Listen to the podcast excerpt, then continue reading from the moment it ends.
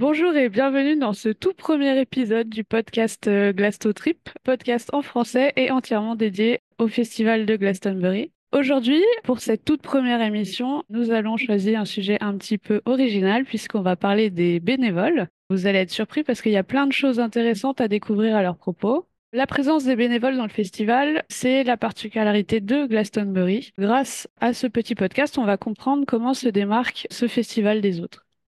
Et puis, en toute fin d'épisode, nous aborderons une news et nous parlerons des têtes d'affiche 2024 et surtout du cas de Madonna. Tell me about when you came to Glastonbury as a child.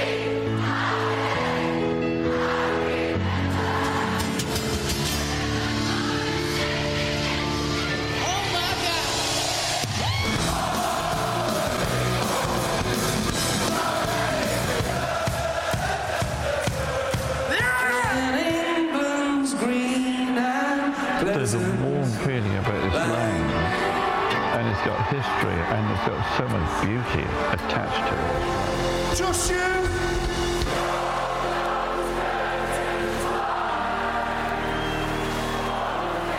Glasto Trip, le podcast.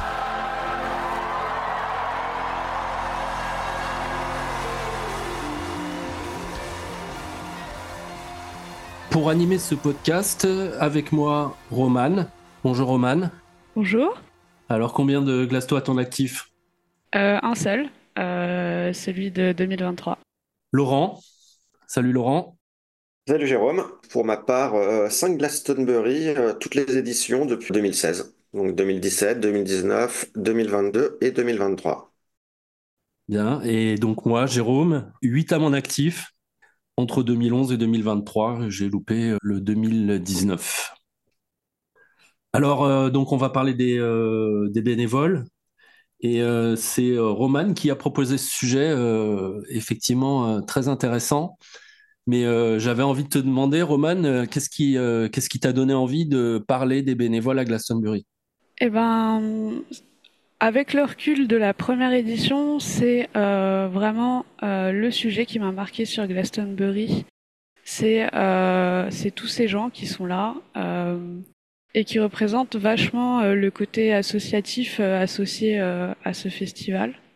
En plus, c'est des gens qui sont contents d'être là, ça se voit, ils sont de bonne humeur, ils sont prêts à filer un coup de main. Ils aiment bien discuter aussi parce qu'en plus, comme nous, ça s'entend qu'on est français avec notre superbe accent. Ils aiment bien avoir notre ressenti sur le festival et tout ça. Et, donc, ça donne une atmosphère qui est ultra bienveillante, je trouve, sur le festival. Et puis, en plus, euh, il y en a vraiment, vraiment beaucoup. C'est assez impressionnant quand on est sur place. Alors c'est vrai qu'ils sont, euh, sont particulièrement présents, ils sont particulièrement nombreux, ils sont particulièrement identifiables parce qu'en général, ils ont, euh, ils ont enfin des uniformes, ils ont au moins des t-shirts qui permettent d'identifier à quelle association ils appartiennent. Donc on les repère assez facilement. Alors justement, en préparant cet épisode, j'ai eu l'idée de préparer un quiz. On va voir si vous avez bien révisé euh, votre Glasto. Donc, euh, la première question que je voulais vous poser, c'est combien y a-t-il de- d'entrées payantes à Glastonbury? Euh, de tête, j'aurais dit 130 000 par là. C'est pas mal. Laurent, une idée? Euh, moi, j'avais en tête euh, 150 000. Alors, c'est moins. Euh, en fait, c'est 135 000 payants plus 5 000 places pour le dimanche. C'est les places qui sont réservées aux locaux.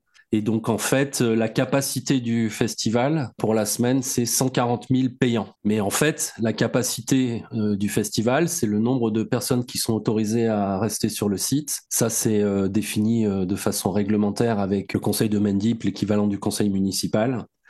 Et alors, à votre avis, combien, justement, y a-t-il de personnes sur le site? Sachant donc qu'on a dit qu'il y avait 140 000 payants. Au total, euh, les payants plus les non payants, ça fait combien? Euh, 200 000? Ouais, on n'est pas loin. Roman, J'aurais dit à peu près pareil. c'est 210 000. Donc, euh, 140 000 euh, payants et 210 000 personnes. Donc, ça fait un- une différence de 70 000. Euh, 70 000 non payants. C'est assez impressionnant parce que ça fait donc euh, un non payant pour deux payants. Ça veut dire qu'il y a une personne au service de deux festivaliers, en fait. Ouais, mais c'est pas c'est pas que des bénévoles dont tu parles. Non, il n'y a pas que des bénévoles, effectivement. Il y a des gens qui sont payés pour être là. Les principaux euh, qui sont payés et grassement payés, c'est les artistes, enfin en tout cas les plus prestigieux.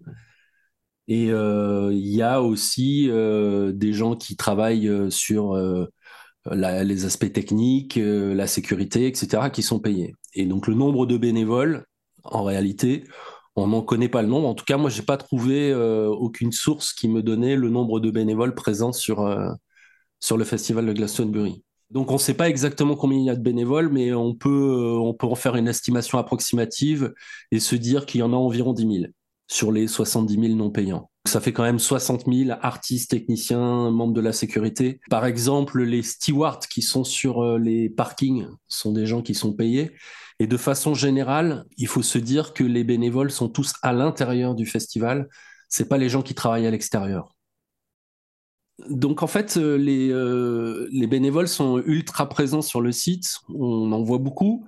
Moi, ce qui m'impressionne le plus, c'est les mecs de la Recycling Crew, l'équipe qui fait le nettoyage du site. Et euh, Laurent, je crois que tu as, une petite anecdote à, leur propos. ouais, tout à fait. ça m'avait fait marrer, dire, au, petit matin, en rentrant du, du coucher de soleil, etc. Il va être à peu près 6 heures. Et euh, au loin, je vois étendu euh, dans l'herbe euh, une, jeune fille qui n'a pas réussi à retrouver le, chemin de sa tante et qui avait décidé de, s'endormir là. Et bah, pour immortaliser ce moment, je commence à prendre une, photo avec mon, téléphone et c'est là que j'ai vu débarquer un de ces gars du d'équipe de, nettoyage qui, qui arrivait avec sa, perche pour ramasser les, les déchets pour se mettre dans le cadre de de la photo et de faire semblant de, ramasser ce, déchet humain, entre guillemets, euh, avec un petit sourire malicieux. Et euh, bah voilà, c'était euh, c'était c'était sympa quoi. On, a échangé un peu, mais j'étais moi aussi assez fatigué de de la journée et de la Donc nuit. aurais pu te faire ramasser toi aussi quoi. peut-être pas. peut-être une demi-heure plus tard, j'étais bon à ramasser, mais j'ai réussi à retrouver le chemin de ma tante malgré tout. Il y, a un autre truc qui est super impressionnant, c'est euh, à l'époque où on était installé à Big Ground, donc en fait c'est le camping qui se trouve pile en face de, la pyramide, et euh, donc il y a le champ en contrebas, et euh, le soir quand on va se coucher c'est plein de détritus, et le matin quand on se réveille, sauf si on se réveille vraiment très tôt, et là on voit les mecs en train de travailler, mais sinon, passer quoi, 8-9 heures du matin, le, le champ il est nickel, quoi. C'est impeccable. Ouais, impeccable, je n'irai pas jusque-là, mais c'est vrai que euh, c'est saisissant de, voir aller à 2h, 3h du matin le, champ de bataille que c'est. Euh, bah, surtout dans les éditions, euh, les, plus vieilles éditions, où c'était vraiment des, amas de, déchets sur la, sur la pyramide. Assez incroyable, on voit jamais ça dans, un festival en France. Et je me souviens que ça m'avait euh, choqué. Dire qu'ils rentrent du monde, là. Hein. Ouais, bah, ils rentrent du monde, mais euh, aussi ils rentrent des, des canettes euh, que les gens ne, ne, rentrent pas en France. Il n'y a pas de. Ah oui, il faut préciser que Glastonbury aussi a ça de particulier qu'on peut arriver avec ses propres boissons. Il n'y a pas de contrôle à l'entrée, c'est pas interdit. et on voit fréquemment des Anglais arriver avec des diables chargés de packs de bière. Il y a un mètre ou deux mètres de, haut de pack de bière. Quoi. Ouais, il n'y a pas de consigne de, de gobelet non plus. Je suppose que c'est, ça leur fait gagner du temps et c'est, aussi finalement moins de plastique. C'est des, des verres en, enfin des gobelets en carton. Et ça, c'est assez étonnant de la part de Glastonbury, justement, n'a pas avoir adopté le système des, euh, des, euh, des, verres recyclés comme on a euh, partout en France maintenant. eux, ils en sont encore effectivement au gobelet en carton. Par contre, ils ont banni les bouteilles en plastique. Oui, c'est vrai que tu peux acheter de l'eau, mais que en canette. Euh, sinon, faut aller euh, au point d'eau. Après, il y a des points d'eau partout. Et, euh, grâce à WaterAid, franchement, tu peux pas mourir de soif. Quoi. Ouais, surtout quand c'est la canicule, parce que ça fait quelques années quand même qu'il fait plutôt chaud là-bas. on attend avec impatience une année à pluie, non? Je suis pas pressé personnellement. moi, je m'en passerais bien. Ouais, 2016 m'aura suffi euh, pour, euh, pour tester ça. Ouais, ton premier. Un, beau baptême. Mais tu parlais des, tu parlais des anciennes années, euh, Laurent, mais euh, moi j'ai été choquée quand même euh, le premier soir où on a fait une grosse scène. j'ai été choquée de l'état vraiment de devant la scène après, les, après que tout le monde soit parti. Et je m'attendais pas du tout à retrouver ça nickel le lendemain matin. Ça a vraiment été impressionnant. Hein. Pour, une première fois, moi ça m'a marqué. Ouais, mais justement, et en fait, ce qui, enfin, ce qui leur permet de faire ça, c'est la force de frappe qu'ils ont, parce que quand on les voit, euh, si on se lève assez tôt le matin, on, peut les voir euh, en train de nettoyer l'aréna. Et euh, ils sont en, rang, enfin alignés, et ils avancent petit à petit. Et en fait, ils sont tellement nombreux que, bah, effectivement, c'est finalement pas une, tâche si ardue à accomplir. Mais c'est vraiment justement la force de, Glastonbury, c'est d'avoir autant de bénévoles, en particulier dans cette équipe, mais dans les autres aussi, je pense, euh, pour pouvoir euh, faire ça. Et là, on est en train de parler de la, scène la plus importante, mais euh, il y a quand même un certain nombre de scènes qui sont relativement grandes et tout est nettoyé intégralement, partout. Ah, du coup, on parle de tous ces bénévoles, mais est-ce que ça a toujours été comme ça? Et comment ça a commencé en fait? Déjà, le festival était plus petit dans les premières années. Et le concept des bénévoles est arrivé avec les associations. Alors aujourd'hui, Glastonbury est adossé à des associations qui sont euh, Greenpeace, Oxfam et WaterAid. Essentiellement, il y a, plein d'autres associations qui, euh, interviennent dans le festival, mais c'est, vraiment les principales. Et en fait, les bénéfices du festival sont reversés à ces associations. D'une certaine manière, on peut comparer euh, Glastonbury aux Vieilles Charrues. C'est un peu le, le même système, c'est-à-dire c'est à but non lucratif. Mais à l'origine, quand euh, Michael Levis a créé le festival, la première édition, il a fait ça tout seul et c'était microscopique et euh, il s'est pris un four. La deuxième édition, c'était euh, la Glastonbury Fair, qui était un free festival, donc les entrées étaient gratuites. Donc il n'y a pas de notion économique à envisager. Donc là, on est en 71, ça s'arrête pendant un moment. Il recommence en 79, ça marche pas à nouveau. Ils perdent énormément d'argent et en fait, en 81, quand ils reviennent, ils ont l'idée de contacter le CND. Alors le CND, c'est le comité de désarmement nucléaire. Et euh, donc, euh, pendant des années, le CND fournissait les fonds pour euh, payer les artistes, enfin payer les acomptes. Et ensuite, tous les bénéfices repartaient vers le CND. Mais en plus, ça permettait de demander aux membres du CND de venir sur le site et de donner un coup de main. Là encore, on peut faire un parallèle avec les vieilles charrues où il y a toutes les associations des environs de Carré qui se pointent et, euh, et qui tiennent un stand de bière, euh, un stand de bouffe, euh, d'autres qui vont en merch, etc. Mais c'est pratiquement tous des bénévoles. Le principe est exactement le même. La différence, c'est que là, en fait, ils ont changé de d'association à la fin des années 80, quand le mur de Berlin est tombé et que euh, la problématique de l'armement nucléaire devenait euh, moins important et ils ont choisi d'autres associations, donc les trois que j'ai citées tout à l'heure, avec toujours un petit côté politique euh, donc Greenpeace, le côté écologique qui est vraiment ultra développé sur le sur le site. C'est vrai aussi pour WaterAid d'ailleurs. Et Oxfam, un côté social. Michael Levis a toujours été, enfin il n'a jamais caché sa préférence politique pour la gauche. Il a même été candidat, je crois pas qu'il ait été élu, mais il a été candidat pour euh, le Parti travailliste. Donc du coup, toutes les associations qui participent récupèrent des fonds à la fin ou pas du tout? Oui, parce que le festival est bénéficiaire. Puis il y a d'autres aspects quand même qui sont importants pour les associations, c'est-à-dire qu'il y a des gens qui sont présents pour euh, euh, faire la promotion de ces associations. Elles sont pas là juste pour rendre service pour le festival, mais leur, présence est militante. Moi, je suis curieuse parce que même en ayant déjà fait une édition, il y a quand même plein de trucs que tu ne, tu ne vois pas pendant l'édition et c'est toujours intéressant de découvrir euh, comment ça fonctionne sous le capot.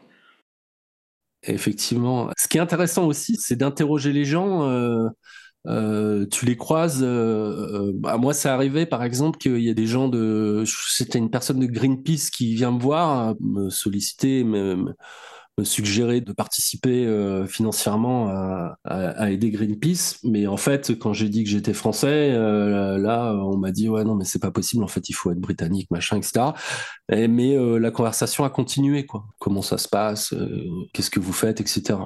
Moi, le premier jour, on s'était tous donné rendez-vous à Bimbelline entre Français et je savais pas où c'était, donc je suis allée demander à un point information où était le bar, quoi.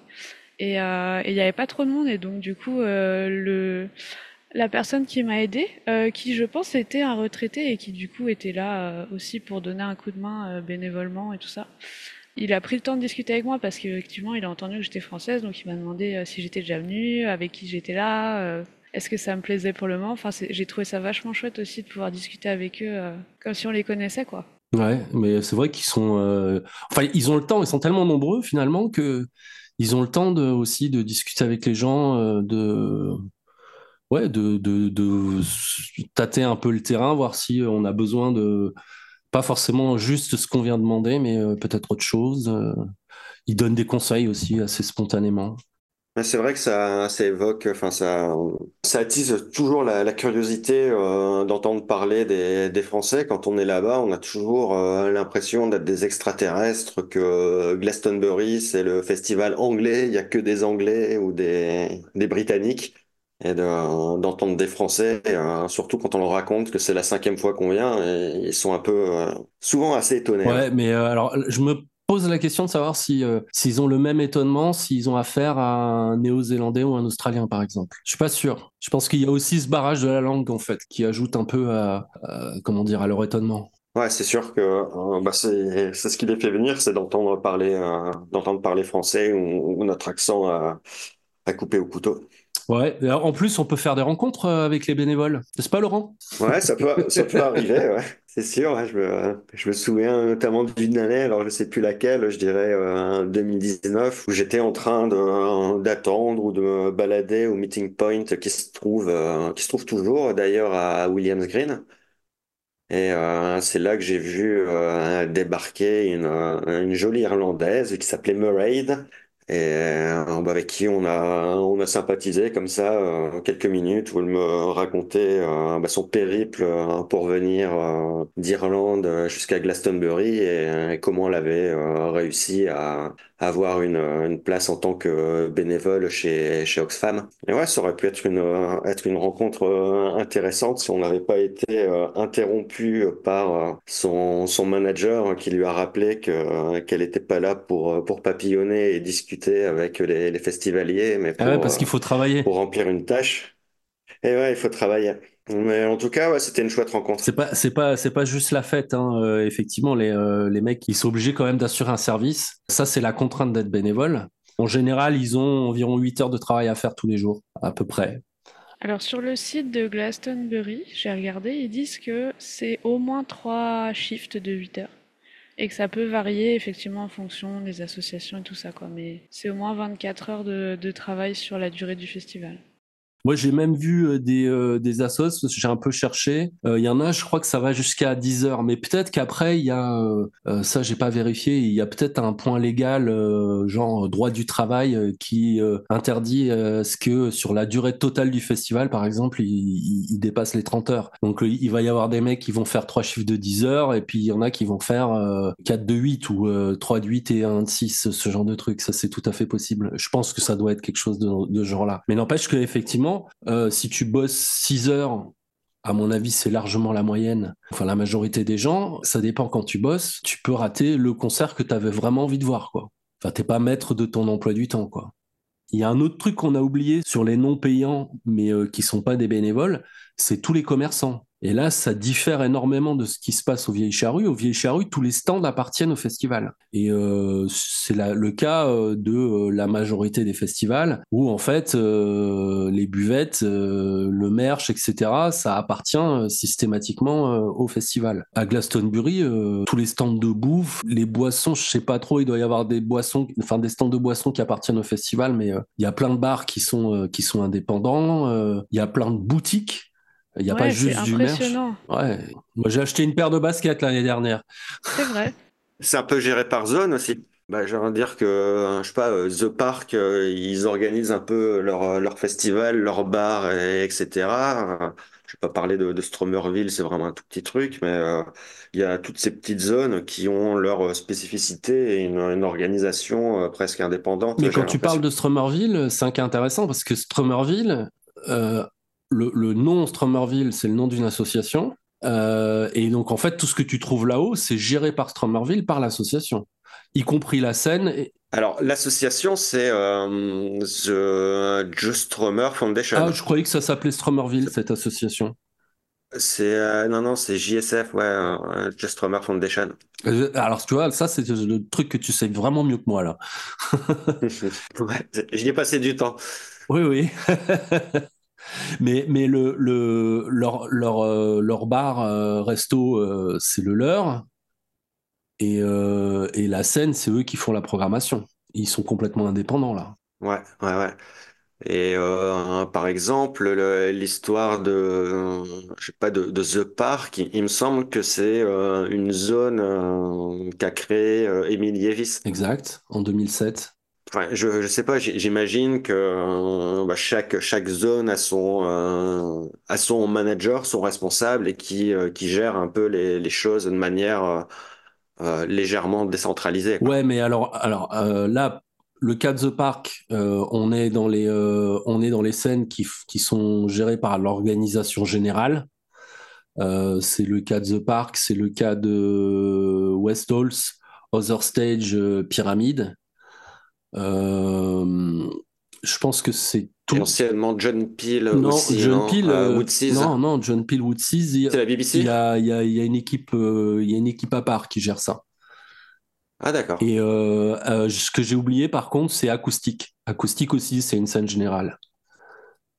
Mais euh, Avalon, c'est géré indépendamment. Glade, et en, plus, à chaque fois, quand, on dit Avalon, il y a deux scènes en fait. Hein. The Glade, il y a deux scènes aussi. et puis après, il y a toute la zone cirque, théâtre, je sais pas trop comment ça fonctionne. Et puis la zone sud-est, là aussi, je sais pas trop comment ça fonctionne. Mais bon, ouais, il y, a des, y a des trucs qui sont gérés par association et il y en a qui font partie de l'organisation générale. Mais c'est tellement, comment dire, c'est pas identifiable, il faut vraiment le savoir. Quand tu passes d'un endroit à l'autre, tu t'en rends pas forcément compte. Quoi. On avait parlé un peu des contraintes d'être bénévole et, euh, et s'il y a autant de bénévoles, c'est qu'il y a forcément des avantages à le faire, je pense. Ouais, évidemment. Euh, la, première chose, enfin à mon avis, ça dépend des motivations de chacun, mais euh, la première chose, c'est d'avoir sa place pour Glastonbury parce que c'est quand même, c'est quand même difficile à avoir. Et donc il y a plein de gens qui n'ont pas eu leur ticket et, et, qui trouvent des moyens de d'accéder au festival, soit en travaillant. Il y a des gens qui ont des jobs payés dans les commerces ou des choses comme ça. Et puis autre moyen, donc, c'est d'être bénévole. L'inconvénient de, travailler dans un bar ou ce genre de truc-là, c'est que là, les, euh, les horaires, à mon avis, sont plus restrictifs. Ouais, je sais pas. Tu te souviens du gars à qui on avait parlé à Valonne, là, qui, euh, qui avait l'air aussi de faire des, euh, des tournées de, de 3-8 quoi, pendant, pendant 4 jours et avoir une journée de libre, si je me souviens bien. Ouais, mais ça, à mon avis, c'est associatif parce que c'est géré par le site d'Avalon. C'est peut-être, c'est peut-être. après, euh, là, je dis peut-être des conneries, hein, mais euh, c'est peut-être un cas particulier. Je pense que les mecs qui bossent euh, dans les stands de bouffe, par exemple, ah ouais, ils y sont quoi. Et donc tout ce qui est. Mais remarque, c'est une question intéressante de, à se poser. C'est eh, quel est le statut des bars à, à Glastonbury? Est-ce qu'il y a des bars privés? J'en ai aucune idée, à vrai dire. Ah bah t'as le le Bread and Roses, euh, ça doit être quelque chose de, de privé. Ils font des, des concerts à l'intérieur et c'est une franchise euh, assez connue à Londres, apparemment. Le Stonebridge aussi à mon avis. Et il y a un cas qui est évident, c'est le Cider Bus. Le Cider Bus, effectivement, c'est Cider Bus quoi. Hmm. Là c'est une bande de potes quoi. Ouais, mais je mais euh, oui, sauf qu'ils produisent. Ils brassent. Enfin, je sais pas comment on dit pour du cidre, hmm. mais il fermente. Fermente, oui. euh, ouais, bah, en fait, effectivement, l'avantage de d'être bénévole, c'est d'avoir euh, c'est d'avoir son ticket pour Glastonbury, c'est le principal avantage. Et euh, c'est un peu historiquement le deal, c'est-à-dire que euh, dans les premières années qu'on évoquait tout à l'heure, euh, les gens euh, qui venaient du CND, qui venaient à Glastonbury, ils avaient probablement, c'était à mon avis moins, comment dire, moins corporate avec des horaires fixes, etc. Ils donnaient un coup de main et puis une fois qu'ils avaient fait leur boulot, ils allaient voir un concert, ils s'arrangeaient un peu comme ils voulaient, etc. Maintenant, c'est quand même plus serré au niveau de l'organisation.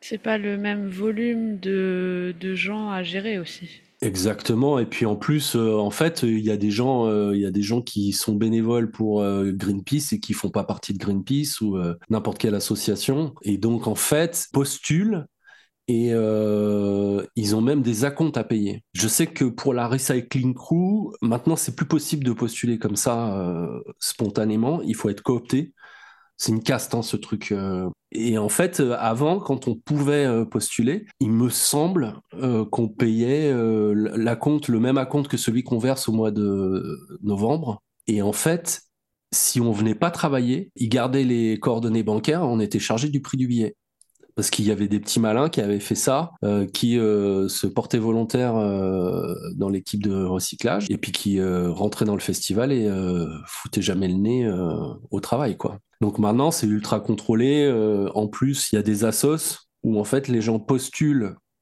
un peu à l'aveuglette.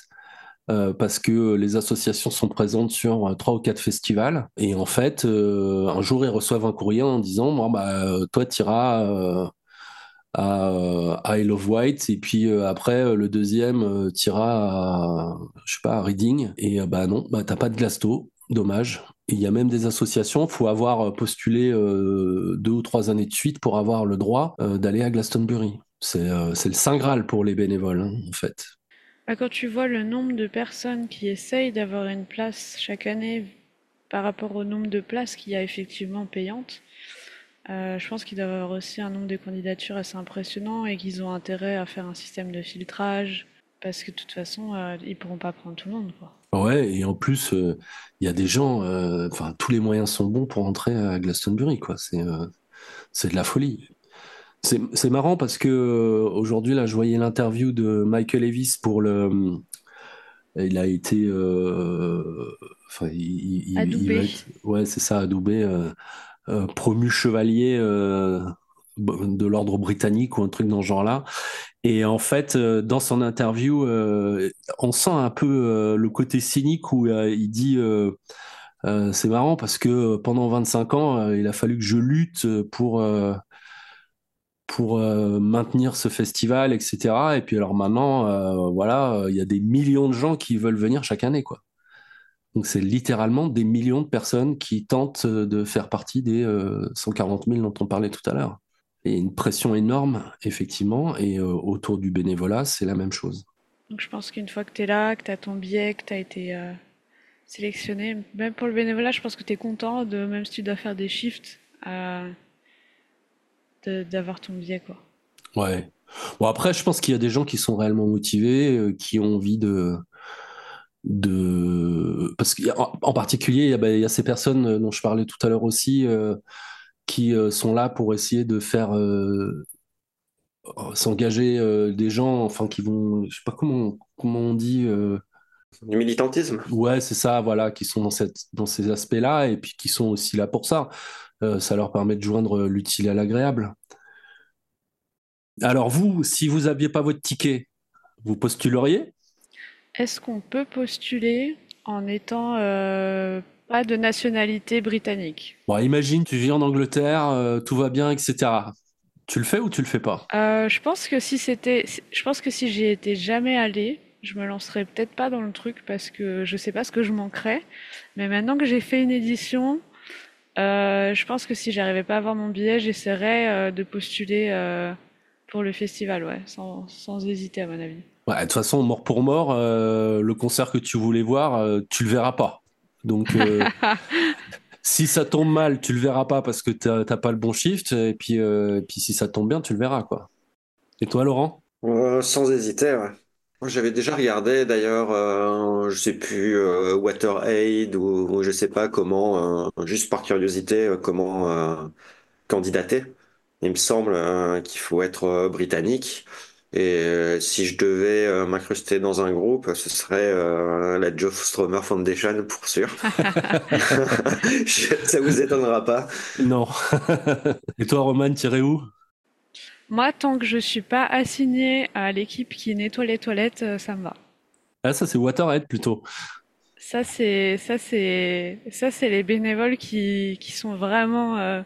Franchement, je pense qu'on devrait les applaudir à la fin de chaque Ouais, festival. c'est vrai que les chiottes à Glastonbury, c'est quelque chose. hein. Mais C'est vraiment des bénévoles? Ouais, c'est les mecs de Waterhead qui font ça.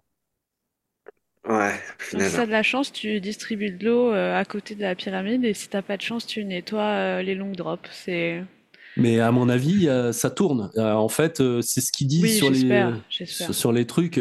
Alors d'ailleurs, euh, euh, ce qui est intéressant, c'est qu'il y a il y a une telle pression qu'il y a même des sites qui euh, sont consacrés entièrement à euh, donner des conseils pour euh, postuler sur les différentes associations euh, qui euh, sont présentes à Glastonbury. Bah, ça m'étonne même pas.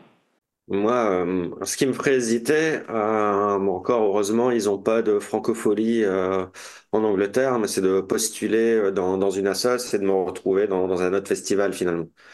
Ah ouais. Euh, ouais, il y en a, il y en a, c'est pas mal comme ça. Il y a le cas, par exemple, c'est une association qui gère les entrées.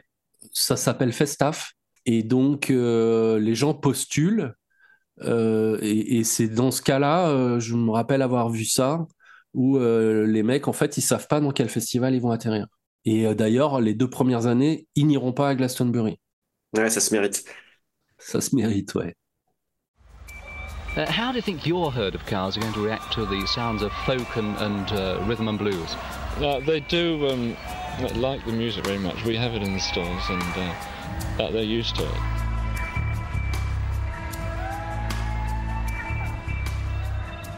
Bon, alors, les news, euh, on a dit qu'on allait parler de tête d'affiche. Alors déjà, au niveau des rumeurs, euh, je sais pas ce que vous avez entendu, vous. Euh, moi, je suis resté sur Madonna, Coldplay, Dua Lipa. Je pense qu'il doit y avoir euh, les bookmakers qui euh, proposent euh, quelques autres noms. Euh, j'avais pensé à Blur, mais je sais pas trop ce qu'il faut en penser. Puis je suis pas sûr que Blur finalement ferait une tête d'affiche. Moi, je pense qu'ils seront là, mais je les vois pas non plus forcément en tête d'affiche. Ouais, ils pourraient jouer sur l'Other Stage, par exemple. Ouais, ouais, ouais.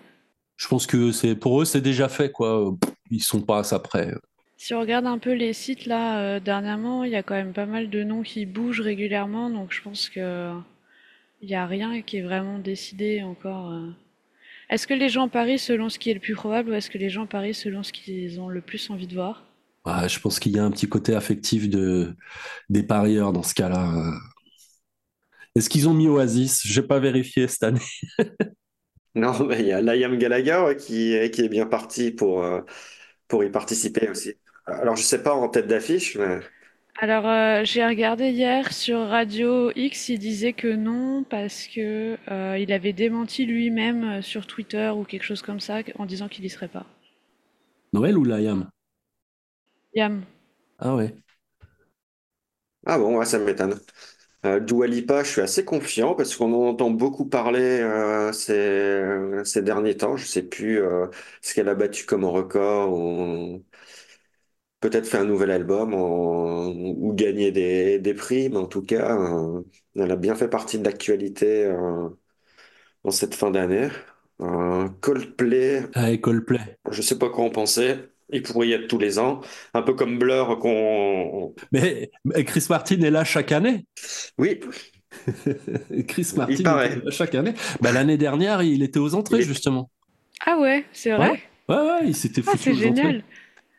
Il n'a pas été aussi un moment dans la foule à The Park où c'était une connerie. euh, Euh, je- Euh, moi, je crois que c'était devant la pyramide. Il y avait une photo, un mec qui l'avait euh, qui l'avait euh, pris en photo devant la pyramide avec un bonnet euh, un peu déguisé euh, pour pas se faire repérer, quoi.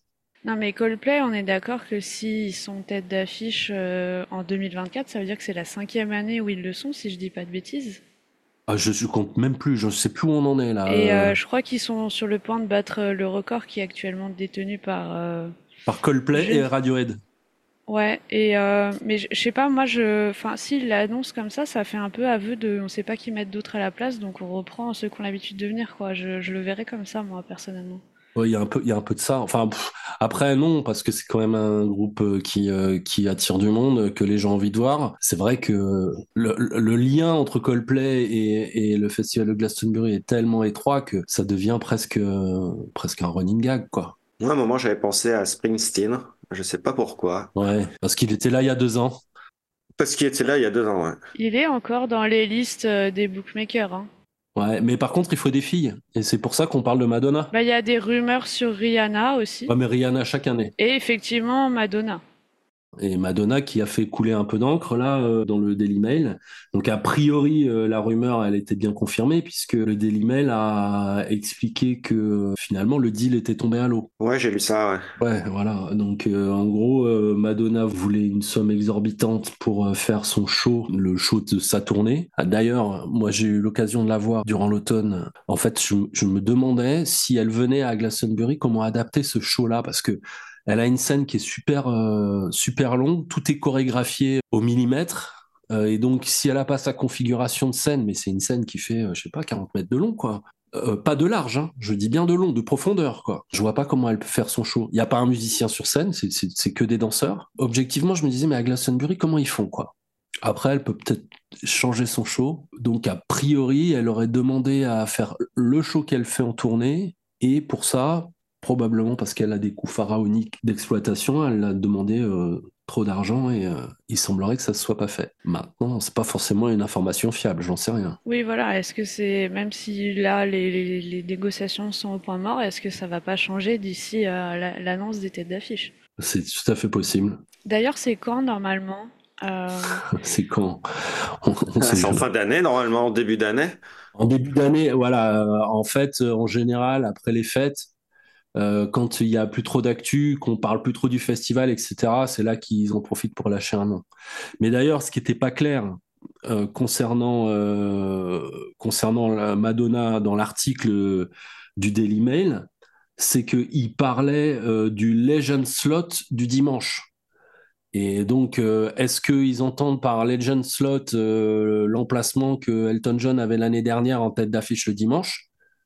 Euh, sachant que moi le dimanche je me rappelle avoir vu euh, euh, Ed Sheeran et c'est pas un legend slot là enfin c'est pas forcément des, des, artistes légendaires qui sont programmés le dimanche soir. Et en revanche le, dimanche après-midi il y a le Sunday Time qui est plus du legend et est-ce qu'ils avaient prévu de programmer Madonna le dimanche après-midi ou le dimanche soir? J'ai pas bien compris. Ça me paraît un peu petit comme slot pour, pour Madonna mais moi aussi, ça paraît un peu petit parce que le show, il est long. Hein. Il y a bien eu Kylie Minogue. Euh, ouais, il y a eu Kylie Minogue, mais Kylie mmh. Minogue, euh, il y a moins de, il y a moins de matière.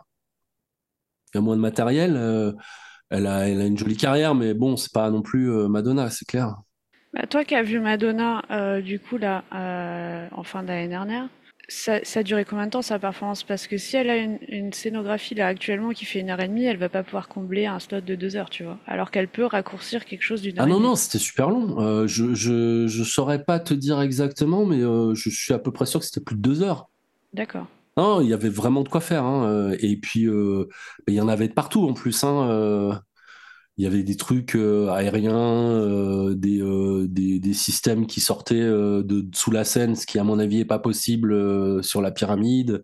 Enfin, des choses assez complexes qui, de mon point de vue, sont ingérables sur la pyramide. Et donc, du coup, ça l'oblige de changer complètement son show. C'est pour ça que c'est, et c'est peut-être pour ça que ça coûtait si cher d'ailleurs, parce qu'il fallait faire une, créer une scène de toute pièce rien que pour elle. Mais dans ce cas-là, tu fais pas ça le dimanche après-midi, c'est sûr. Hein. Bah non, ou alors la scène, elle est là euh, pour les cinq jours, quoi. Bah ouais, difficile. Parce qu'ils vont pas s'amuser à monter toute une scène le dimanche matin euh, pour, euh, pour, pour un, un show, quoi. Ça me paraît énorme comme logistique. Ouais. Ouais. Je sais pas, je sais pas du tout ce qu'ils ont prévu, ce qu'ils avaient prévu. Et donc du coup, euh, en fait, euh, Emily Evis, elle voulait programmer deux filles, au moins. C'est pas trois. Donc là, Madonna du Alipa, ça, le faisait, mais si on n'a pas Madonna, a priori, il nous faut une tête d'affiche féminine. Donc tu parlais de Rihanna. Oui, il y avait Rihanna, mais je crois qu'elle n'a pas encore sorti de nouvel album. Il y avait eu beaucoup de rumeurs sur euh, Taylor Swift, mais je crois que niveau date, ça colle pas parce qu'il me semble qu'elle est à Lyon la semaine de, de Glastonbury. donc il faudrait voir qui, qui en femme serait apte à prendre ce rôle-là. C'est euh, difficile. Hein. Alors après, peut-être que là où on pêche par, euh, par ignorance, c'est euh, dans les artistes hip-hop. Il y a peut-être une fille qui peut, qui peut faire le truc là. Mais moi, objectivement, j'ai pas, j'ai pas suffisamment de connaissances sur le sujet. Eh ben, on verra peut-être le verdict bientôt. Merci à tous de nous avoir écoutés pour ce tout premier épisode de Glastotrip, le podcast. Et n'hésitez pas à rejoindre le Discord de Glastotrip pour euh, échanger avec nous et euh, faire euh, vos retours sur ce tout premier épisode.